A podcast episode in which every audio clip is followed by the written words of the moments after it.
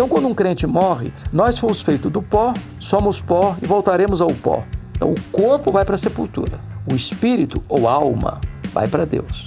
Consciente e começa a reinar com Cristo lá lá no céu. Desde Abel, aqueles que morreram em Cristo estão todos lá reinando com Cristo, plenamente uhum. conscientes. Chamamos esse período de estado intermediário. Por quê? Porque esta pessoa não está ainda com seu corpo, sua alma. A alma sobrevive sem o corpo, o corpo não sobrevive sem a alma. Então, o que que acontece? Quando Jesus voltar, aquelas almas glorificadas que estão lá reinando com ele, voltam com ele. Antes dos vivos serem transformados e arrebatados, os mortos em Cristo ressuscitam primeiro. Positivamente Podcast começando, olha, de cara nova, com muito conteúdo, com novidades, Positiva Membros, com vários conteúdos incríveis. Eu estou muito feliz de estar aqui com vocês novamente, principalmente com um convidado tão especial que vocês pediram tanto, que eu sempre quis trazer há tanto tempo. Obrigado. E hoje estamos tendo essa honra de começar essa nova etapa com chave de ouro. Pastor obrigado, Hernandes Dias Lopes, muito bem-vindo. É uma honra estar aqui com você. Eu que agradeço. É um privilégio, espero que esse tempo seja um tempo de bênção, de crescimento para todos nós. Amém, que assim seja. Eu me sinto Obrigado. muito honrada de ter essas oportunidades por aqui, da gente poder falar né, da, das bênçãos que o Senhor tem para todos nós, dos uhum. aprendizados, de ter vocês como inspiração. Obrigado. E para isso eu já quero iniciar né, o nosso bate-papo sabendo porque o senhor tem uma trajetória muito linda, de muitos Amém. anos, com muito conteúdo, edificando tantas vidas, Amém. né? Uma história tão respeitada. Eu nunca vi ninguém falar um ai se não for para falar coisa boa. Então isso é muito é. bom. e, e, a é. gente sabe que isso é fruto da tua dedicação, né? De você ter respondido a um chamado Uhum. E eu quero saber como começou tudo isso. Se veio algo da sua família. Eu sei que muita gente já sabe do seu testemunho, mas tem muita gente que está vendo ainda. pela primeira yeah. vez. Bom, Karina, a minha história é uma história um pouco inusitada, porque meus pais moravam nos idos de 1958, numa região rural, no interior do estado do Espírito Santo, uma região muito pobre. Para você ter uma ideia, não tinha estrada, não tinha carro, não tinha recursos médicos. Quando uma pessoa precisava ser socorrida naquela região, naquele tempo, era preciso ser transportada numa padiola. Padiola é um lençol amarrado num varal e duas pessoas carregando pela trilha. Minha mãe já estava grávida do seu último filho, em estado adiantado de gravidez, e caiu gravemente enferma. Meu pai sabia que ela não suportaria uma viagem de Padiola de 40 quilômetros, onde hum, ficava o médico. 40 quilômetros. Pela trilha. Então mandou chamar o médico, ele veio, a examinou e disse: essa mulher não vai sobreviver. Ela está muito doente, muito fraca. E a criança que está no ventre dela tem agonia de morte. A única chance de salvar a mãe é sacrificar a criança. Se não sacrificar a criança, morre a criança e a mãe.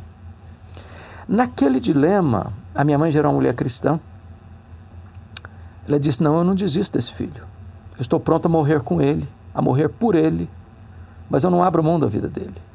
E então ela fez um voto para Deus e disse: Meu Deus, se tu ouvires a minha oração e poupares a minha vida e a vida do meu filho, eu consagro este filho para ti, para ser um pastor, um pregador da tua palavra. Deus ouviu a oração da minha mãe e eu nasci. Nasci na roça, Fui calçar o meu primeiro par de sapatos aos oito anos de idade, com as mãos calejadas. Onde eu morava não tinha escola, não sei escola primária. Nunca ninguém tinha saído dali para fazer além de quarta série primária. E eu instintivamente tinha uma sede de aprender muito grande. Na minha casa não tinha livros. Eu entrei na escola com oito anos. Com dez anos tinha um dicionário velho, sujo, meio rasgado, e eu comecei a decorar aquele dicionário. Você era anos. filho único? Não, sou caçula. É o caçula. caçula. E aí terminei com 12 anos, quarta série primária, acabou. Não tinha mais chance nenhuma. Por providência divina, a professora que me alfabetizou estava se mudando para Vitória. Sabendo do meu sonho de estudar, ela me perguntou assim: Você tem coragem de vir comigo? E eu disse para ela: Se os meus pais deixarem, eu vou. Eu nunca tinha dormido uma noite fora de casa.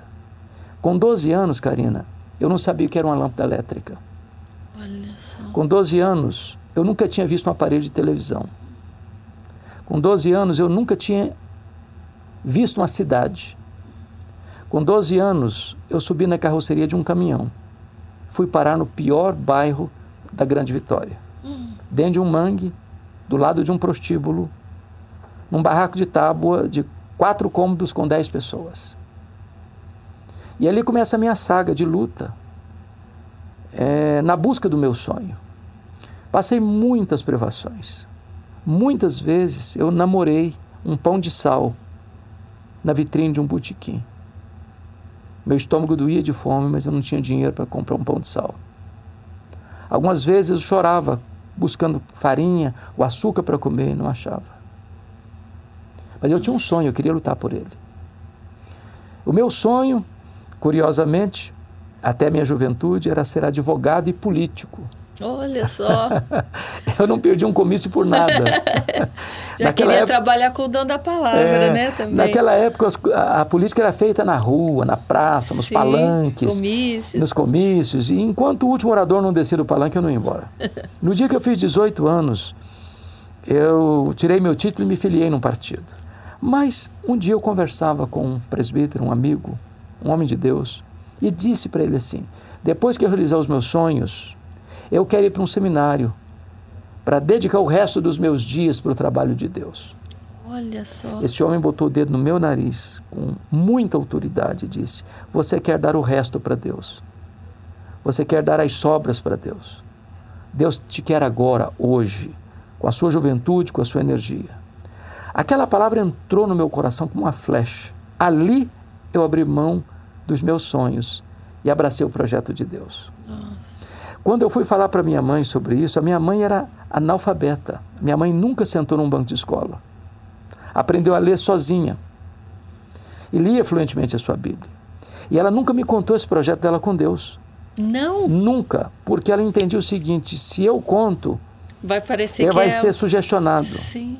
Então, o mesmo Deus que fez o milagre na minha vida vai falar o coração dele. Quando eu disse para ela que eu estava abraçando um chamado para ser pastor, eu disse, por isso eu orava, antes de você nascer. Hum. Antes dela morrer, ela me disse algo que me impactou demais. Ela me disse, meu filho, eu nunca nesses anos todos deixei de me levantar de madrugada, dobrar os meus joelhos, pedir que Deus levantasse você e capacitasse você. Eu chorei muito com ela. E disse: Mamãe, a senhora está me ensinando a lição mais importante da minha vida. A senhora está me ensinando que um filho nunca é pobre sem ter uma mãe que ora por ele. A senhora está me ensinando que o mais importante não são os nossos sonhos, é o projeto de Deus. E assim começou meu chamado. Vim para o seminário em Campinas, fiz seminário em Campinas nos idos 78, 81. Comecei meu pastorado em Bragança Paulista, três anos. Depois fui para Vitória, sou pastor em Vitória até hoje, depois de 37 anos. Mas em 2000 eu fui para os Estados Unidos fazer meu doutorado na área de pregação. E em 2010 eu assumi o comando de Luz para o Caminho, uma agência missionária que lida com a área de televisão, de comunicação. E Deus me deu a benção de escrever.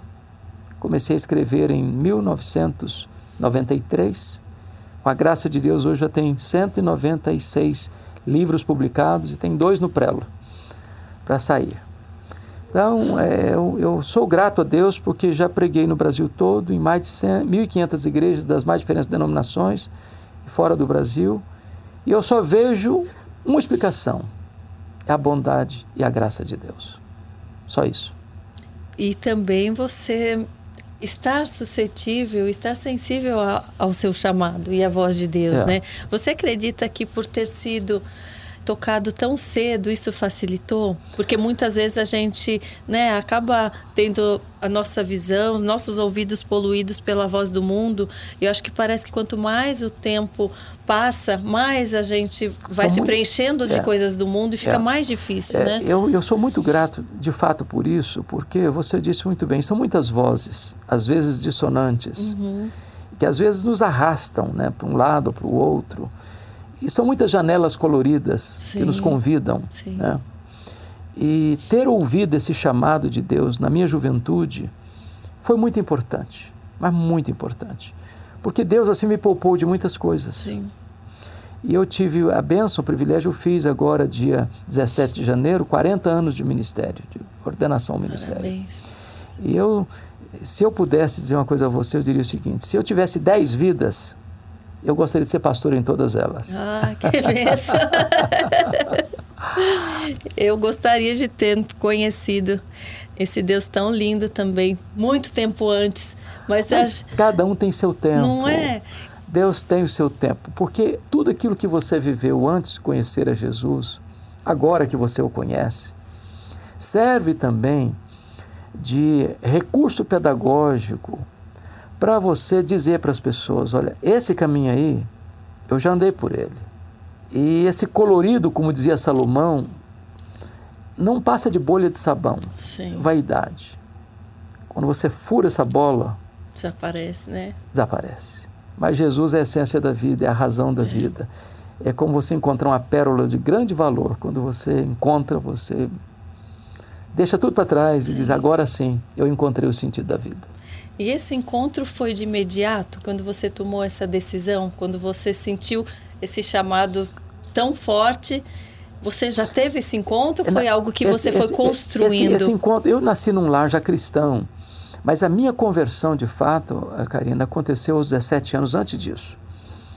Eu estava sozinho. Não era, lembra a época do rock and roll? Uhum. As pessoas ligavam a vitrola e dançavam, aquela coisa toda. E eu estava num domingo na casa de um amigo, escutando uma música, empolgado com a música. Depois de ter saído da igreja, uhum. escola dominical. Não era um louvor. Não, não era, era um louvor, era, era um rock, rock. era um negócio bagunçado. e aí, menina, enquanto eu estou ali, o Espírito de Deus segredou o meu coração e diz: Olha, esse não é o seu lugar. Não é isso que você procura. Não é isso que vai satisfazer você. E ali sozinho, sem ninguém falando comigo, sem ninguém pregando para mim, sem ouvir uma música evangélica naquele momento, o Espírito Santo tomou conta de mim. E eu me rendi. Eu me rendi. E como foi? A partir daí, essa rendição? Foi de buscar mais, foi, foi de, de orar mais? De ler a Bíblia com sede, de orar, de reunir a juventude da minha época para falar de Jesus, de impactar as pessoas, porque no domingo, para você ter uma ideia, eu saía sozinho pelas ruas da cidade de Nova Venécia, onde eu morava, batia de porta em porta para falar do amor de Deus. E aí eu comecei a ler a Bíblia, comecei a ler outros livros evangélicos, e aí uma coisa inusitada é que dentro de mim eu tinha uma vontade de pregar. Mas eu era um jovem, uhum. eu, eu nunca tinha falado em público. E um dia eu tive coragem de pedir aos líderes da igreja que eu frequentava se eles me deixavam falar, Sim. pregar um sermão na igreja. E eles corajosamente me deram a oportunidade e ali começou. Nunca mais eu parei. Você não... se lembra de qual foi o tema, o dessa... tema e como lembro, que você estudou? Me lembro, você... eu falei naquela ocasião de João 10, 10. O ladrão vem para roubar, Bom. matar e destruir. Mas eu vim para que tenham vida e a tenham em abundância. Foi o meu primeiro sermão. E hoje você fala e ensina a tantos outros pregadores, né, através das tuas obras, justamente sobre como desenvolver esse dom da pregação.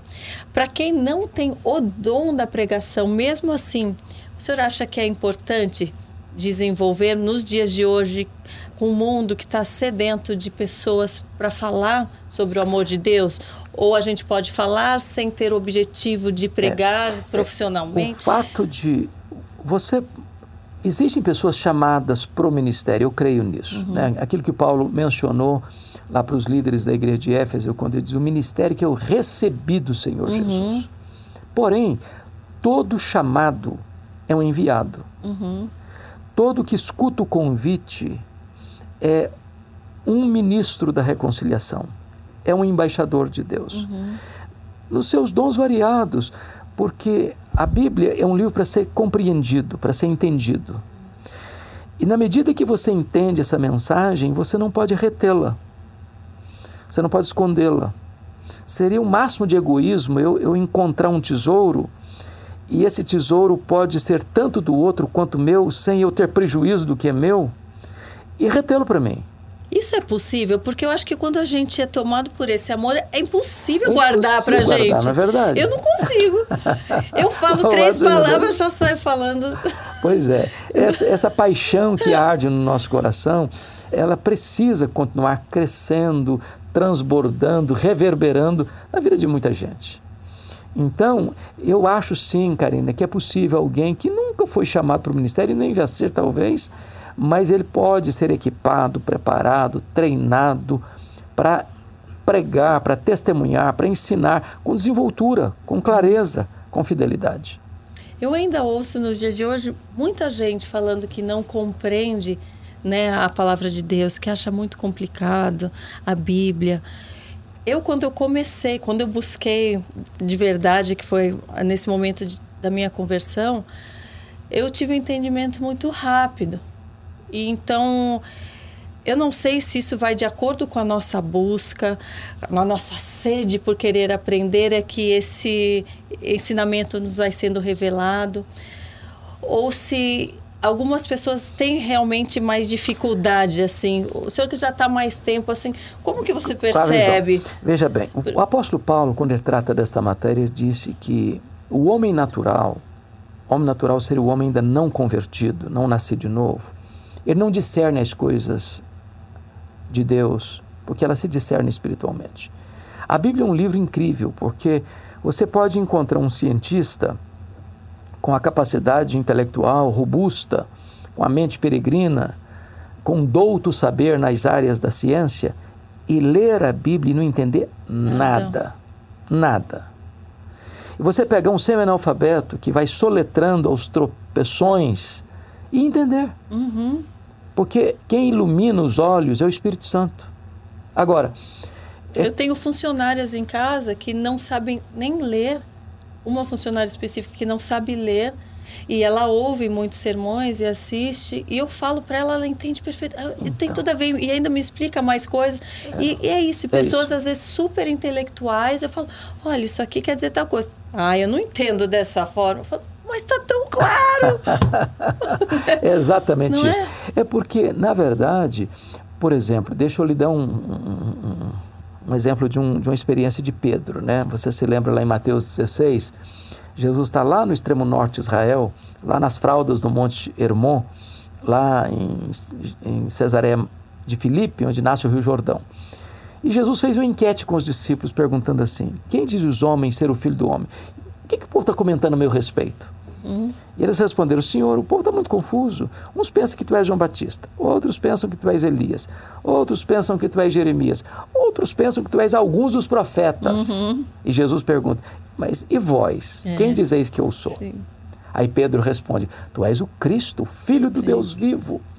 Talvez até esperando um elogio de Jesus. É, Pedro, você é um cara batuta. Você tem discernimento, você tem uma boa compreensão das coisas.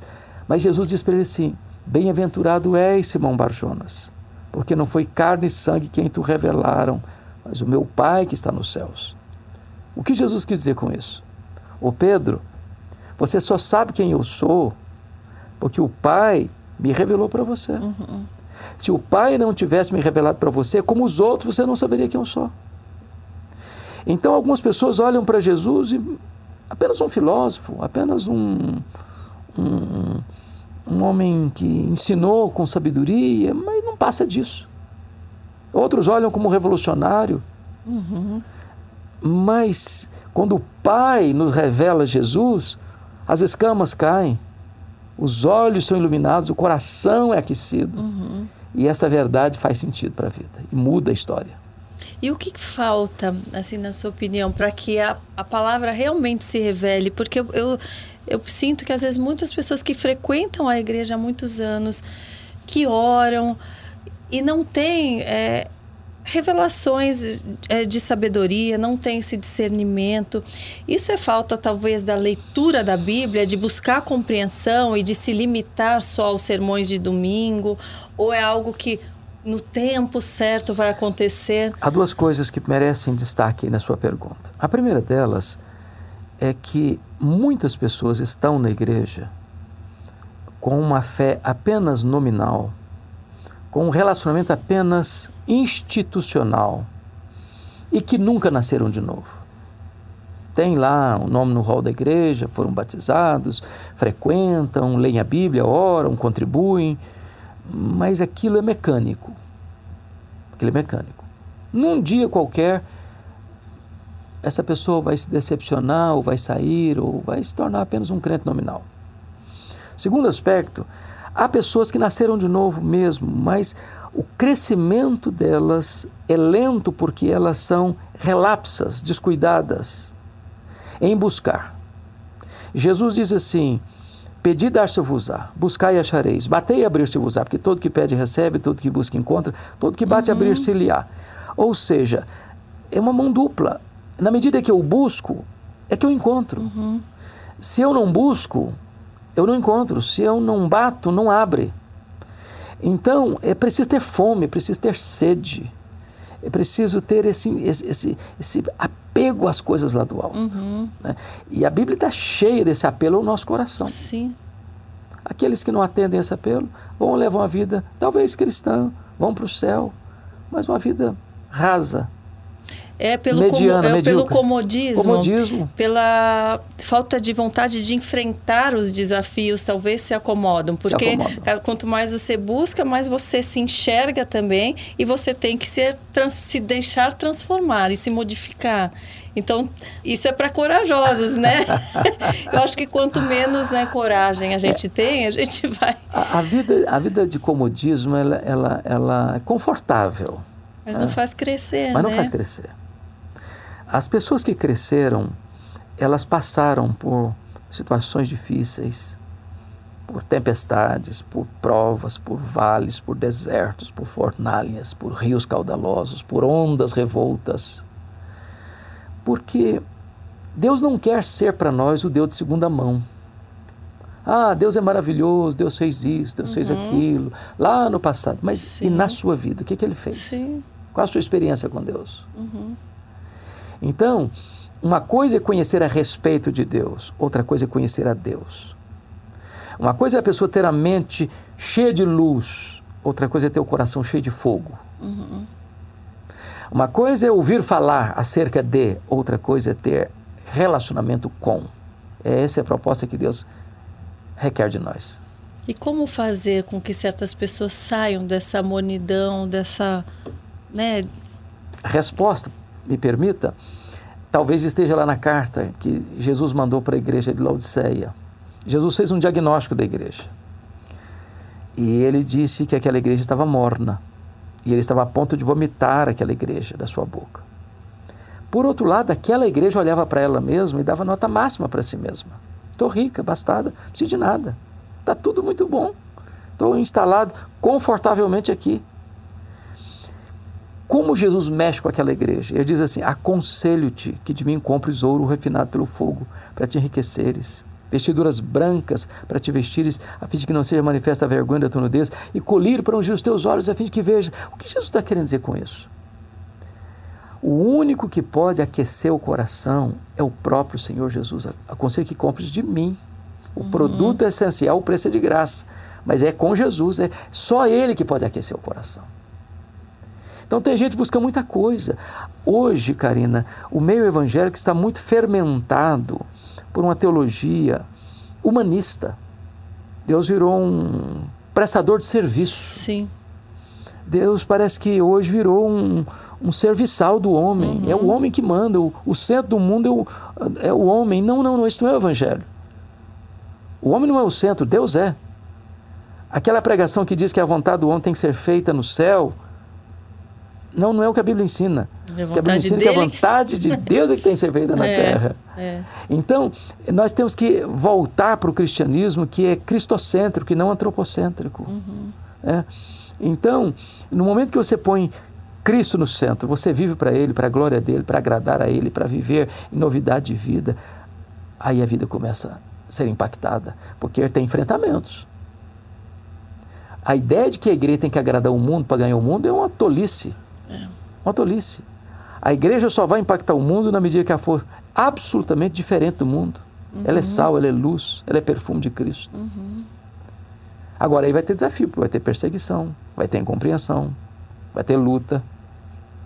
E vai pagar um preço, às vezes até de perda de vantagens uhum. imediatas. Ser mandado embora do emprego, não, com isso aí eu não, eu não convivo. Patrão, não, você tem que fazer bom. Eu prefiro perder o emprego do que transigir com absolutos de Deus. Uhum. Então, o evangelho não é para covardes. Jesus Cristo disse que os covardes não, entrar, não entrarão no reino dos céus. O que, que é o covarde? O covarde é aquele que conhece a verdade, mas por conveniência sacrifica a verdade por vantagens imediatas. Uhum. E a gente vê não só né, dentro da igreja, a gente vê muito mais fora, mas também vê dentro da igreja, infelizmente a gente está vendo até entre pastores, líderes, né, essa vaidade, né, esse ego se inflando, né, em busca de fama, em busca de reconhecimento. E é algo que para mim, assim, que vim do mundo que é de fama, o mundo de televisão, me choca ainda ver nesse no meio e me, me deparar falar, poxa as pessoas elas têm o encontro das escrituras elas sabem que não é isso que Deus nos é, pede né? É, é Karina você está tocando um assunto extremamente delicado sensível e necessário. Sim. a cultura de celebridade é uma cultura que infelizmente está muito presente no meio evangélico. Se tratar pregadores cantores como astros, uhum. como ícones, como estrelas. Eu tenho aprendido, Karina, que as estrelas só brilham quando o sol não está brilhando. Uhum. Se o sol da justiça, que é Jesus, está brilhando, não tem espaço para estrelas brilharem. No reino de Deus, a pirâmide está invertida. Jesus disse: quem quiser ser o maior, seja servo de todos. Então nós não podemos contribuir com essa cultura, entre aspas, de celebridade. Uhum. Porque só tem uma celebridade, é Jesus. O apóstolo Paulo, quando estava tratando desse assunto na igreja de Corinto, a igreja de Corinto era uma igreja que tinha quatro grupos, né? Sou de Paulo, sou de Apolo, sou de Cefas, sou de Cristo. Uhum. Então era a igreja que estava querendo seguir ícones. Uhum. Esse aqui é o meu herói, não, esse aqui que é o meu, é o, é o meu fã, eu sou fã dele. É esse aqui. E Paulo bota o machado da verdade na raiz dessa tendência perigosa e pergunta assim: e quem é Paulo? E quem é Apolo? Apenas servos por meio de quem vocês creram. Eu plantei, Apolo regou, mas o crescimento veio de Deus, de tal maneira que nem o que planta, nem o que rega é coisa nenhuma, uhum. mas Deus que dá o crescimento. Sim. E aí ele conclui o argumento no capítulo 4, verso 1, diz: Importa que os homens nos considerem como ministros, como despenseiros que se requer dos dispenseiros que sejam encontrados fiéis. A palavra ministro ali é muito curiosa, Karina, não sei se você já, já leu sobre isso. Não. Existem três palavras no grego para servo: a palavra diáconos, a palavra dulos e a palavra ruipereta. A palavra que Paulo usa para ministros ali é ruipereta. Ruipereta é menos do que diáconos e menos do que dulos escravo. O ruipereta era o escravo condenado à morte, que remava as galés dos navios, com as pernas amarradas numa corrente grossa. Ele tinha que prestar um serviço e condenado à morte. O que, é que Paulo está querendo dizer com isso? Paulo está jogando um, um jato d'água fria nessa ideia de celebridade. Não tem espaço para celebridade na igreja de Deus nem de pastor, nem de missionário, nem de bispo, nem de cantor, nem de ninguém. Todos nós estamos nivelados num mesmo patamar. Somos servos. Somos servos. Isso é revolucionário. E a igreja precisa aprender isso. O senhor vê que ela está indo numa evolução ou ela está regredindo nesses últimos tempos? Por conta, da, acho que da maldade do mundo mesmo. A gente sabe né, que a gente está sendo regido por uma força demoníaca que está aí é, presente, principalmente né, de forma espiritual, mas regendo tantas coisas, né? E já foi avisado né, que os corações se esfriariam, que as igrejas se desviariam, apostasia. Uhum. Então, é algo que vai num crescente daqui para frente e a gente tem que tomar cuidado? A sua pergunta é muito importante por duas razões. Primeiro, é uma constatação. O fato de você estar trabalhando é uma constatação que Jesus pontuou no seu sermão profético uhum. que algumas coisas iriam acontecer uhum. que antecederiam sua segunda vinda. Primeiro, o engano religioso. Veja que ninguém vos engane. Segundo, guerras e rumores de guerras. Terremotos em vários lugares. Uhum. Epidemias. Depois, perseguição religiosa. Vos odiarão por causa do meu nome. Depois, o esfriamento do amor, que é esse arrefecimento. Essa vida egoísta, narcisista, materialista, consumista. Eu penso em mim, olho para o meu umbigo.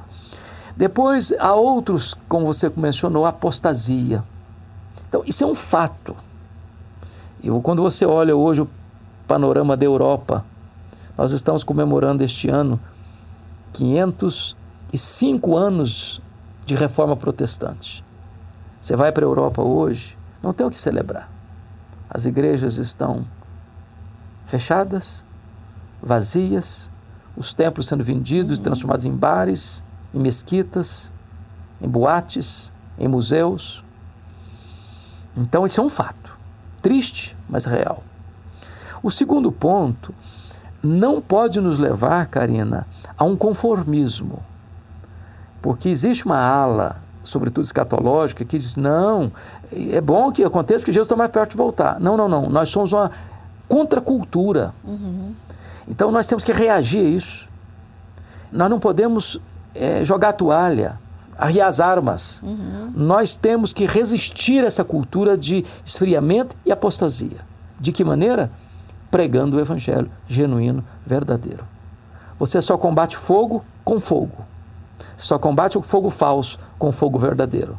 Você só combate a falsa doutrina com a doutrina verdadeira.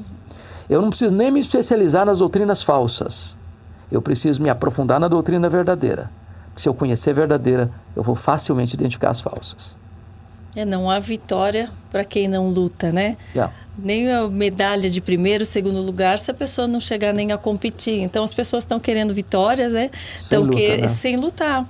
Eu falo que daí eles estão querendo presentes, né? presentes diários é. de Deus na vida, sem fazer é. nada. É e se conformando e se paralisando, ficando com medo das notícias. Ah, está chegando o fim dos tempos e tal. E muitas delas se paralisam é. e acham que por medo de retaliação, por medo de perseguição, vão se calando cada vez mais. E isso elas não percebem que elas vão se enfraquecendo também. Vão enfraquecendo a própria fé, vão ficando amedrontadas, não vão tendo força para reagir ao mundo né? E não percebe que isso é fruto das próprias ações, da é, falta de ação. Falta né? de ação. A igreja, Karina, ela sempre foi uma igreja martírica. A ideia da igreja ser um gueto, da igreja ser uma comunidade isolada, numa clausura, numa, numa, numa redoma de vidro, uhum. num mundo que está em convulsão, não é a ideia bíblica. É. O Senhor Jesus Cristo não viveu dentro de templos.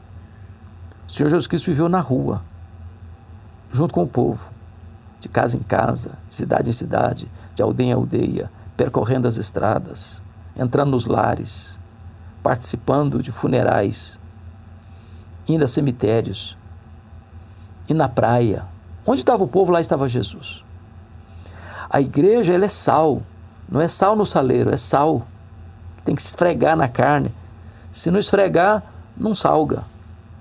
Então, essa ideia de que eh, eu, eu, eu, vou, eu vou me esconder, agora eu sou crente, eu, agora, agora eu, eu não tenho nem mais amigo, eu, eu, eu não posso não posso não posso estar lá.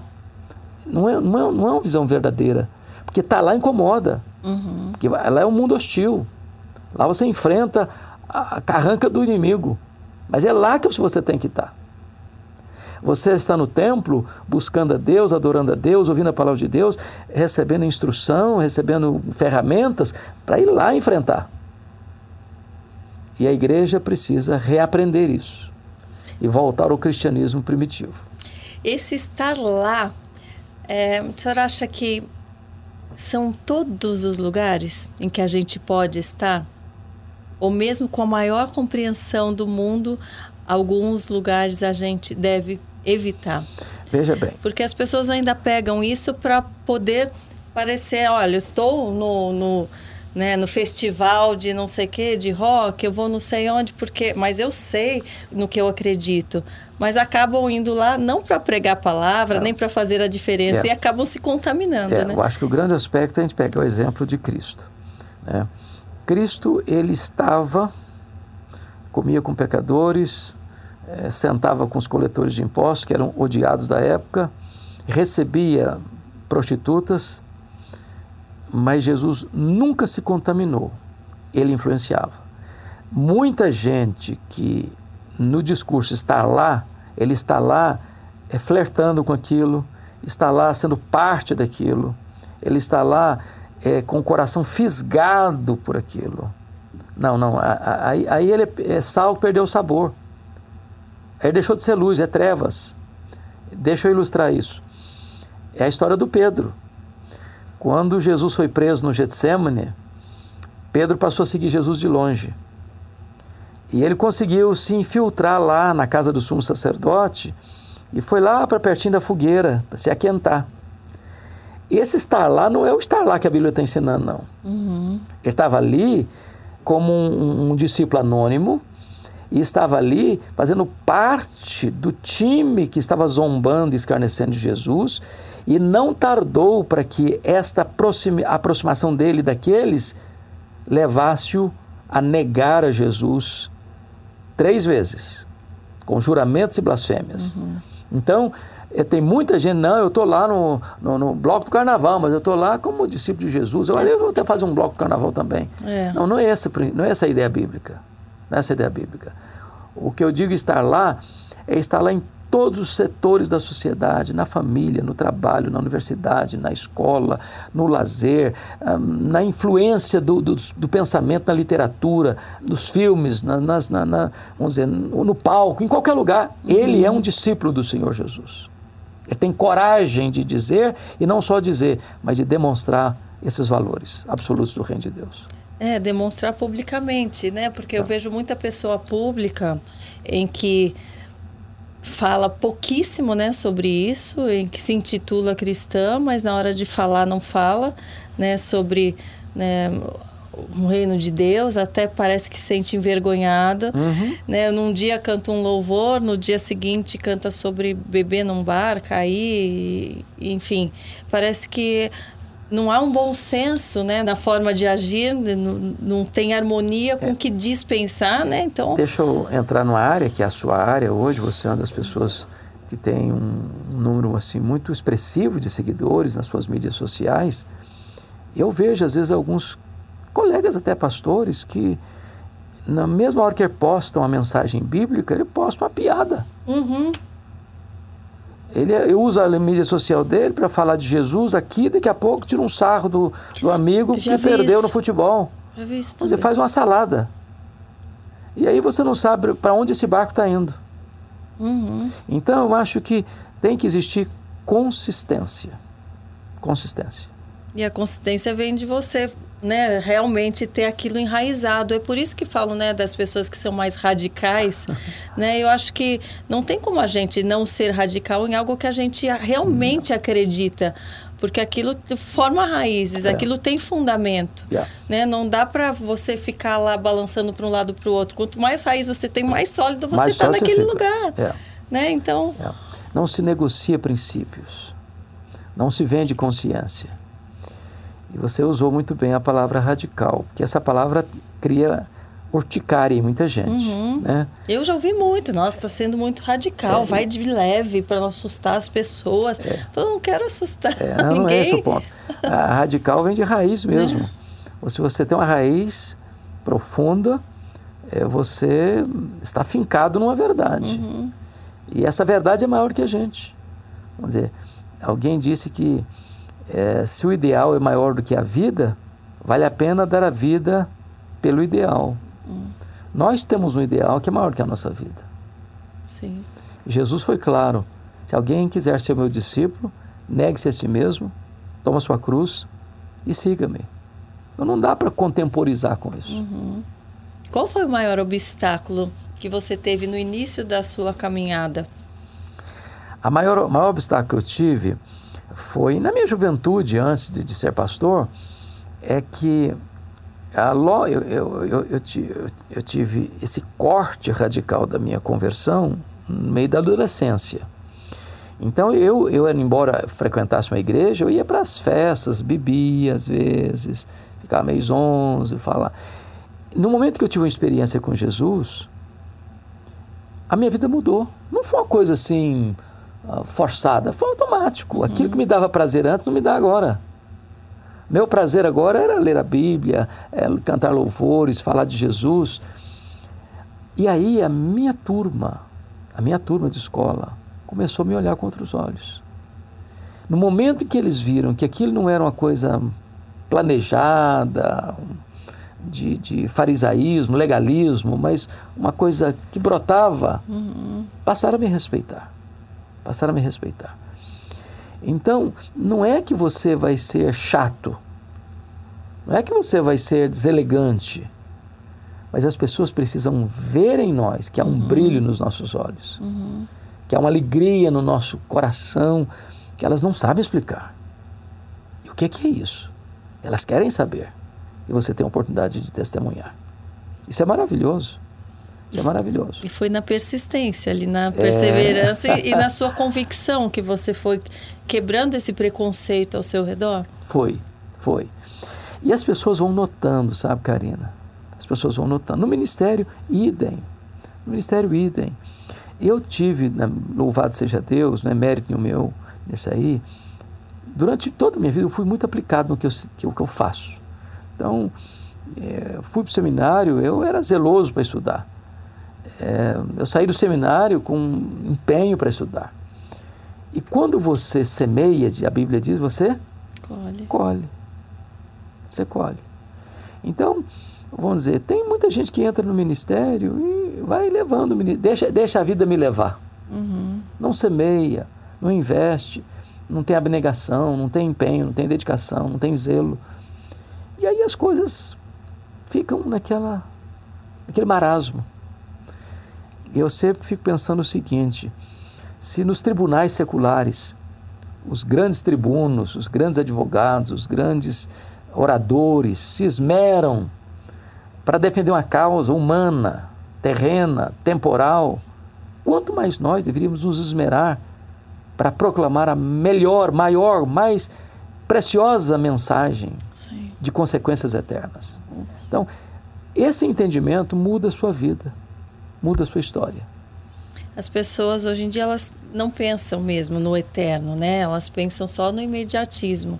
Eu acho que é por isso que muitas delas vivem sem se preocupar com o pecado, sem se preocupar com, em qual é a vontade de Deus. Elas se conformam e falam, poxa, eu estou vivendo do meu jeito, tá bom, minha fé é de qualquer jeito, tá, Deus me entende, eu sou imperfeito e não pensa que existe ou não creem que existe uma vida eterna, né? Na verdade, elas até podem pensar que existe, mas elas estão tão agarradas às bênçãos daqui, porque elas vivem para construir uma vida financeira, para fazer boas viagens, para assistir bons filmes, para frequentar os bons restaurantes, para vestir as roupas de grife, para ter reconhecimento uhum. popular, social. Isso preenche o coração.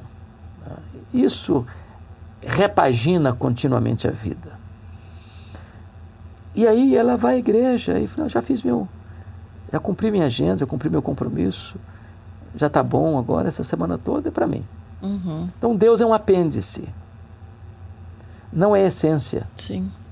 Eu acho que a gente chama isso, talvez, essa consciência de um reavivamento espiritual. Quando Deus visitou o seu povo no passado, seja na história do Velho Testamento, do Novo Testamento, da história da igreja, Deus tornou-se o centro, o prazer, o deleite. Melhor do que ouro, melhor do que riqueza, melhor do que prazer, melhor do que tudo que esse mundo pode oferecer. Salomão, no livro de Eclesiastes, retrata isso. Ele foi um homem muito rico, ele foi um homem que curtiu a vida no grau superlativo, buscou felicidade na bebida, buscou na riqueza, buscou no sexo, buscou na fama, teve tudo isso em abundância. E quando ele foi espremer tudo isso, é vaidade, é bolha de sabão, é um vapor. É um vapor. E ele conclui o livro de Eclesiastes, mas a suma de tudo é conhecer a Deus e temer a Deus. Essa é experiência que tem muita gente que hoje chama-se cristã, frequenta a igreja, mas precisa passar por ela. Tem uma experiência de verdade com Deus. E o que, que falta então? É a entrega do coração? É a obediência? Que talvez elas não queiram né, mudar de certos hábitos, de. Comodismo, falta de apetite pelas coisas celestiais falta de prioridade em buscar primeiro lugar o reino de Deus, medo de perder determinadas regalias e privilégios que elas acham que é a essência da vida. Porque é quase consenso comum, Karina, de algumas pessoas dizem, não, se você for com muita sede ao pote, se você for um crente assim, que busca viver este tipo de vida, você vai sofrer. É, vai vir muito, a luta vai é, aumentar. Você vai sofrer, você vai ser infeliz, a sua vida vai ser uma miséria. E não, isso eu não quero. Então, a vontade de Deus se tornou quase sinônimo de, de, de, de, de desgraça pessoal. Uhum. Quando a Bíblia diz que a vontade de Deus é boa, é perfeita, é agradável. Quando a Bíblia diz que um dia na casa de Deus vale mais que mil nas tendas da perversidade. Quando a Bíblia diz que a palavra de Deus é melhor do que muito ouro depurado e mais doce do que o mel e destilar dos favos. Deus não fica em dívida com ninguém. A vida com Deus é uma delícia. Será que essa visão assim distorcida, ela já vem ao longo dos anos sendo manifestada porque as pessoas que conquistam mais bens ou que estão numa posição social maior têm vergonha de atribuir isso a Deus, têm vergonha de atribuir isso à fé e atribuem a si mesmas, né, por, por ego, por vaidade. Então fica parecendo que só quem busca ir à igreja, quem busca a Deus são aquelas pessoas menos favorecidas, as pessoas que já estão no fundo do poço. Então criou-se né, essa visão né, da igreja, do, do povo cristão, que é um povo sofredor, é um povo que se não tiver Deus não tem nada. Então parece que quem está numa posição um pouquinho mais superior com relação à vida né, física parece que ele não quer se enquadrar naquilo. É, eu acho que você está levantando um outro ponto muito, muito sensível e muito importante. A própria pregação, por falta de conhecimento das Escrituras, em muitos lugares, retrata que o Evangelho é como se fosse só para gente que está arruinada. Ah, é um ladrão, é uma prostituta, é um, é um uhum. assassino, é um, é um desonesto, é um Sim. corrupto. Esse precisa do Evangelho. Sim. Mas o cara que mora num apartamento de cobertura, que tem um carro importado, que todo ano acrescenta mais um item no imposto de renda, na sua classe de imposto de renda, que adquiriu, que faz viagens as mais fenomenais, que se hospeda nos hotéis mais bonitos, que eh, come nos restaurantes mais conceituados, que veste as roupas de grife mais caras. Não, esse não precisa do evangelho, a vida dele está boa demais. Uhum. Boa demais. Então, falta às pessoas a compreensão do que é o verdadeiro Evangelho. Uhum. É. O Evangelho é tão necessário para o ricaço como para o mendigo. O ricaço está tão carente do Evangelho quanto o mendigo. Tão carente quanto. Aliás, notinha de rodapé, as pessoas menos alcançadas pelo Evangelho são as mais ricas e as mais pobres. Olha. As mais ricas e as mais pobres. São os grupos chamados não alcançados. O mais pobre porque ele diz, não, minha vida acabou, Deus não gosta de mim, eu não... Já desisto. Desisto. O mais rico, não, eu sou bom, conquistei tudo com a minha sabedoria, com a minha uhum. inteligência. Deus não precisa. É pena que essas pessoas às vezes vão acordar tarde demais, como aquele homem da parábola de Jesus. Rico, se galanteando, vestes caras, banquetes, morreu diz a Bíblia, no inferno estando em tormentos. Aí é. era tarde. E é isso que desvia também os que é, iniciam a vida cristã, né, porque acabam comparando a própria vida com aqueles o, os ateus, os que né, enfim, servem ao diabo, seja lá o que for, e que estão conquistando bens e que estão conquistando posições, estão conquistando prêmios pelo mundo afora. Então, a pessoa é, se ela olhar só com os olhos, né, daqui, daqui elas falam, Tem poxa, vantagem, minha- né? não vale a pena viver para É. Cristo, É. né? E corre-se um outro risco, aquilo que está retratado lá no Salmo 73, um salmo de Asaf, que ele olhou pela janela da tentação e viu o ímpio, talvez vizinho dele. Diz a Bíblia que o camarada tinha uma saúde, o corpo dele era sadio e nédio, como se o cara tivesse nascido bronzeado. Uhum. Tudo que botava a mão virava ouro. Prosperava. Tinha muitos amigos que bebiam a largos sorvos dos seus conselhos perigosos. Ele, que eh, lavava as mãos na inocência, que buscava uma vida de retidão, todo dia pancada na cabeça. Disciplina. Isso, não, não, não, não, a minha, a minha vida está péssima. A vida do ímpio está melhor que a minha. Eu estou invejando aquele lá. Aquilo é que é vida. Eu estou vivendo uma miséria. Até que ele entrou na casa de Deus, atinou com o fim dos ímpios e percebeu uma coisa: o rico só tem dinheiro. Se tirar o dinheiro dele, acabou a vida dele. Uhum. Eu tenho Deus. Eu tenho Deus. Se acabar todo o dinheiro, eu tenho o essencial, eu tenho o principal. Eu tenho Deus. Ele é minha herança, ele é minha riqueza. Então, falta, penso eu, sabe, Karina, a compreensão mais plena do que é o Evangelho. Às vezes as pessoas estão limitando o Evangelho numa coisinha muito miúda, muito Sim. pequena. Quando todo o universo é o universo de Deus, quando toda a criação é a criação de Deus, quando Deus criou tudo isso para o nosso aprazimento, diz, a nossa felicidade. Eu não tenho que viver uma vida miserável para ser crente, não. Ser crente é maravilhoso. Ser crente não tem um grande na, na, na testa, não. Ser crente é curtir a vida, é celebrar a vida, é olhar para os pássaros, para as plantas, para as flores, dizer, tudo isso foi criado por Deus para que eu me alegrasse nele. Isso é fantástico. Ontem eu estava olhando pela janela, estava começando a formar uma tempestade ali né, no meu bairro e estava aquele som da chuva e os relâmpagos, o céu assim estremecendo, né? Eu parando para olhar aquilo, eu achei aquilo tão lindo. Eu falei, olha, é- é um som de Deus, é criado por Deus. É. É- essa gotinha caindo, esse raio, essa luz que vai nesse formato que parece quando a gente vê né, o coração batendo, tuc, tuc, tuc, tuc, assim. Eu falei, olha que lindo. Então, as pessoas têm dificuldade hoje em ser gratas, em se alegrar, né? Precisam de tanto, precisam é, em shows de música, precisam estar né, bebendo, estar se drogando, ou estar praticando tudo de mais diferente para se sentir feliz, alegre. Essas coisas simples que vêm de Deus pode nos dar tanta alegria, pode nos dar tanto prazer de viver, tanta esperança, tanta perseverança mesmo diante de tantas notícias ruins. É isso que o senhor falou, a gente vê um passarinho cantando, vê a cor das peninhas dele, fala que coisa mais Coisa linda. linda, né? Que É. coisa linda que Deus criou. Então, É. se as pessoas tivessem mais gratidão É. e a percepção do que ele foi capaz e é capaz de fazer, É, você está dando uma, uma, uma pincelada aí, Karina, naquilo que eu chamo de como você ter uma cosmovisão ou uma filosofia da história. Algumas pessoas olham para a história e pensam que ela está à deriva. né? A vida parece que perdeu o sentido. É tragédia. né? Outros olham para a história como os gregos e dizem: não, está dando volta. O que foi? Vai ser? O que é? Virá a ser de novo? E não vai para lugar nenhum. uhum, Nós entendemos uma coisa muito linda, que a história ela caminha para um telos, para um fim, para uma consumação. Então, Deus, ele não, é, é, às vezes as pessoas empurram Deus só para os templos uhum. religiosos. Deus está lá. Aqui fora, não.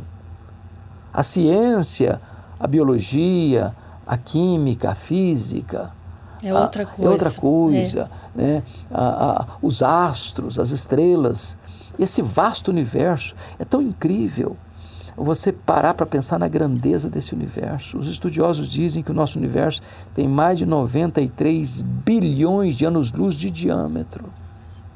Os estudiosos dizem que há mais estrelas no firmamento que grãos de areia nas praias e desertos. Isso não é acaso. Isso não surgiu espontaneamente. Isso não surgiu de uma explosão. Isso não é resultado de uma evolução de milhões e milhões de anos. Isso foi criado por Deus. Esse Deus manda no universo. Está sentado no trono. Ele levanta reinos e abate reinos. Ele levanta reis, ele abate reis. Ele controla o cosmos, ele controla a história, ele controla as nações, ele controla a sua vida, a minha vida. A Bíblia diz que é Ele quem nos dá a vida, a respiração e tudo mais. Nele vivemos, nos movemos e existimos. Quando eu tenho a visão de que Deus é soberano, que Ele tem o controle do universo e Ele tem o controle de uma folha que cai de uma árvore no outono, eu só posso me render à grandeza desse Deus. E as pessoas julgam tanto, né? Elas falam sobre esse controle. Elas falam, poxa, se ele tem o controle de tudo, por que ele deixa né, o mundo destruir dessa forma? Por que ele deixa pessoas, às vezes, puras, uma criança vir até aqui para sofrer ou para passar por algo tão ruim? Eu queria que o senhor explicasse, né? Eu já li sobre isso e, mas eu acho importante elucidar as pessoas que, que julgam dessa forma, será né? um prazer, será um prazer. Veja bem, a Bíblia menciona que Deus criou o homem perfeito e livre. Deus não criou um robô. Deus criou um ser humano que tinha a capacidade de tomar decisões. Se você ler o relato da criação, cada dia que Deus ia terminando a criação daquele dia, Deus dava uma nota, uma avaliação. Bom, bom, bom, bom. No sexto dia, Deus culmina a criação, criando o homem e a mulher. Quando Deus vai fazer a avaliação final, Deus dá uma nota. Muito bom. Muito bom. Deus criou o homem perfeito, colocou o homem num lugar perfeito. Tinha com ele perfeita comunhão. Mas Deus deu uma ordem para ele: você vai até aqui. Daqui para lá você não passa.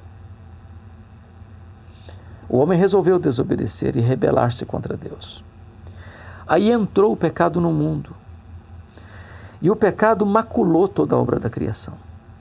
Arruinou com toda a obra da criação. O homem que tinha deleite em Deus agora tem medo de Deus. O homem que tinha perfeita comunhão com a sua mulher, agora ele acusa sua mulher. O homem que foi criado para se deleitar na criação, agora ele depreda a criação ou adora a criação. O mundo adoeceu e como consequência do pecado entrar na história, vem as guerras, vem as injustiças sociais, vem as doenças, os defeitos físicos. Tudo isso Deus está dizendo o seguinte: olha, esse é o salário do pecado. Esse é o fruto das escolhas más. O mundo é um retrato eloquente de quão insensato é escolher rebelar-se contra Deus. Uhum. O que é maravilhoso é que, apesar de todas as tragédias que esse mundo se mergulhou de rebelião contra Deus, Deus se apresenta para resgatar este mundo. E ao resgatar este mundo, Deus demonstra o seu amor máximo, porque dá o seu filho. Ele não poupa o seu próprio filho, que vem, se faz carne, habita entre nós, anda por toda parte fazendo bem libertando os oprimidos do diabo. E decidido e voluntariamente vai para a cruz. E morre, não como um mártir, não sucumbindo ao poder de Roma, mas morre voluntariamente, vicariamente, ou seja, substitutivamente, morre pelos nossos pecados. Deus está dizendo: eu resgato tudo isso que o pecado destruiu. Deus oferece salvação, perdão, redenção. Então, para esse mundo doente, para esse mundo arrebentado, Deus tem a proposta de salvação, de redenção. E mais, Karina, a Bíblia diz que Deus vai resgatar a própria criação desse cativeiro da corrupção que o pecado impôs. E quando Jesus voltar, diz a Bíblia, que não só teremos um corpo de glória, que não vai brigar nem com o espelho, nem com a balança, Mas Deus vai criar novos céus e nova terra, onde habita a justiça. Em outras palavras, o mal não vai vencer o bem, a mentira não vai vencer a verdade, a injustiça não vai vencer a justiça. o diabo jamais triunfará sobre Cristo. O mundo jamais derrotará a igreja. O Senhor Jesus triunfará, ele e a sua noiva, a sua igreja. Amém, né? Amém, amém, que esse dia chegue. Amém. Enquanto isso, onde estão essa é uma curiosidade minha. As pessoas que já se foram, que já não hum. estão mais aqui, elas estão adormecidas? Eu ah, tenho essa dúvida. Que pergunta maravilhosa que você fez. Haverá esse encontro é... depois? A gente vai se reconhecer? Seremos da mesma família ou, essa ou não? essa pergunta vale um podcast só para tratar desse assunto. Mas vamos lá. Dá tempo, dá, dá tempo. Vai ter tempo, vai ter tempo. Então, veja bem. O que, que acontece quando uma pessoa morre? Morreu. Tem várias propostas. Se uma pessoa é um ateu materialista, ele vai dizer: morreu, acabou. O homem é matéria, acabou. Cessou. Se a pessoa subscreve, por exemplo, a ideia romana e vai dizer: não, morreu, ela não era tão boa para ir direto para o céu, nem tão má para ir direto para o inferno, então vai para um purgatório. Sofrer, sofrer, sofrer, sofrer, sofrer, sofrer, não se sabe quanto tempo, até purgar os pecados. Se a pessoa é espiritualista, vai dizer: não, morreu, desencarnou, reencarna aí morre, morre desencarna, reencarna, uhum. morre, desencarna, reencarna, num processo ad infinito. Uhum. Se a pessoa subscreve, por exemplo, a doutrina do Adventismo do sétimo diz, morreu, fica dormindo, inconsciente. O que, que a Bíblia diz? O que, que a Bíblia diz? A Bíblia refuta todas as ideias que eu coloquei aqui.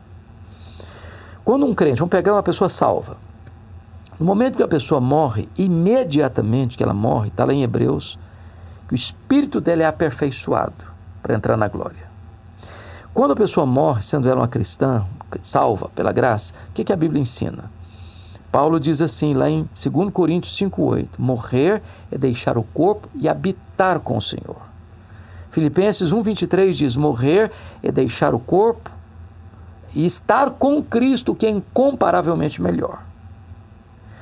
Apocalipse 14, 13 diz que bem-aventurados são os que morrem desde agora, para que descansem das suas fadigas e as suas obras os acompanham. Quando Jesus estava falando com aquele ladrão da cruz do lado direito, ele diz: Hoje mesmo estarás comigo no paraíso. Bom, Jesus naquele dia morreu. Já estava lá, ele não ficou Mas ele disse: Pai, nas tuas mãos eu entrego o meu espírito. E o corpo dele foi sepultado. Então, Sim. quando um crente morre, nós fomos feitos do pó, somos pó e voltaremos ao pó. Então o corpo vai para a sepultura. Sim. O espírito ou alma vai para Deus. Consciente. E começa a reinar com Cristo lá. Lá no céu. Desde Abel, aqueles que morreram em Cristo estão todos lá reinando com Cristo, uhum. plenamente conscientes. Chamamos esse período de estado intermediário. Por quê? Porque esta pessoa não está ainda com seu corpo, sua alma. A alma sobrevive sem o corpo o corpo não sobrevive sem a alma. Uhum. Tá?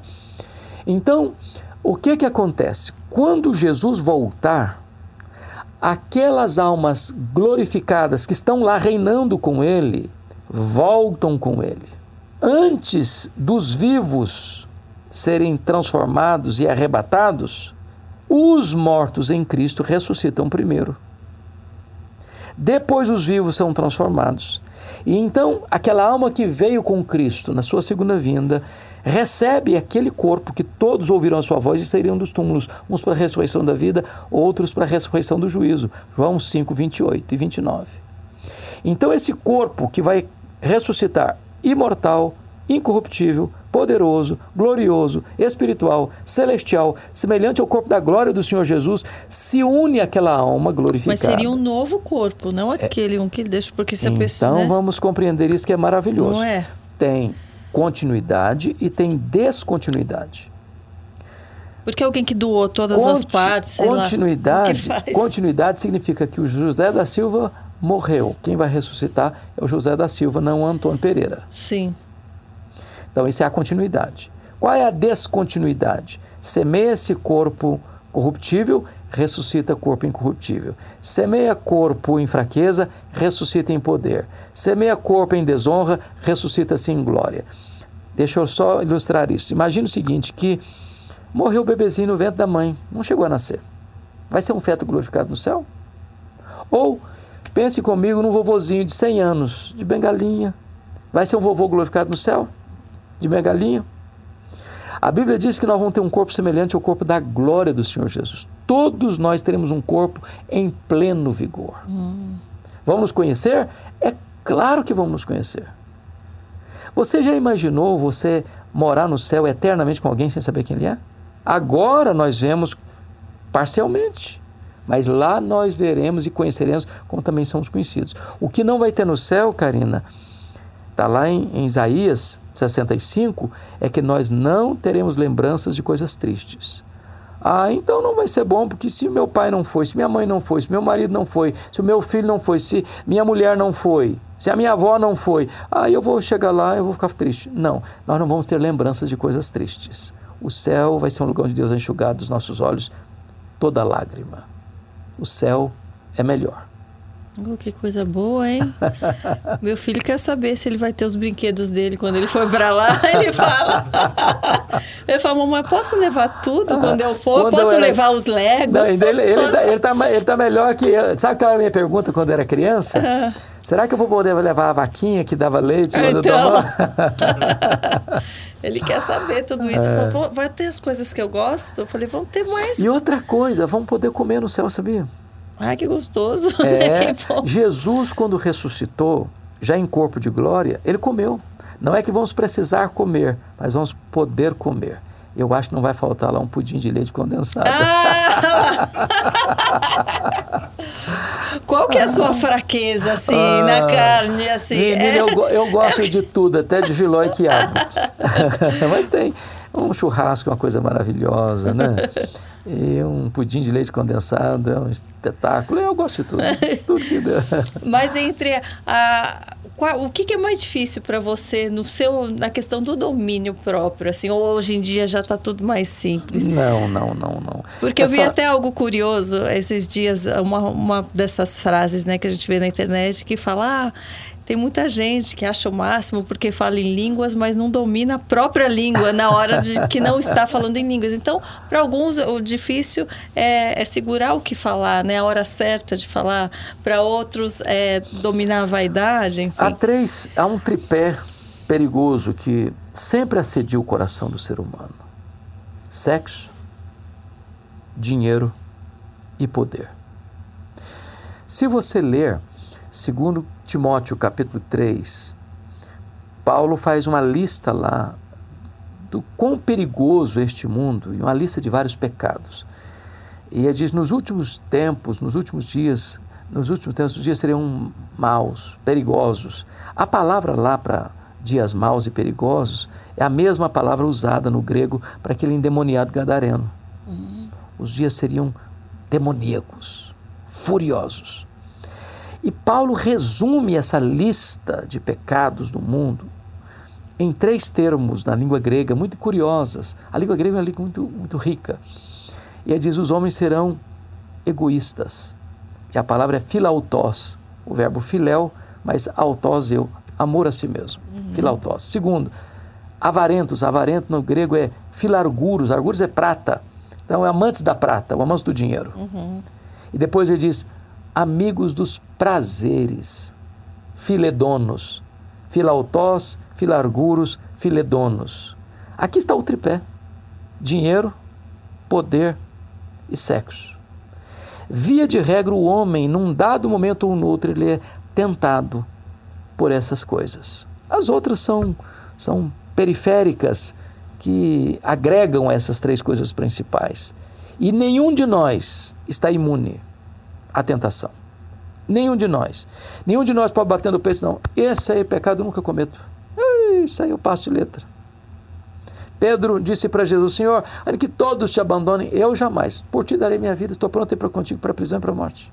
Confiou nele mesmo. Escorregou.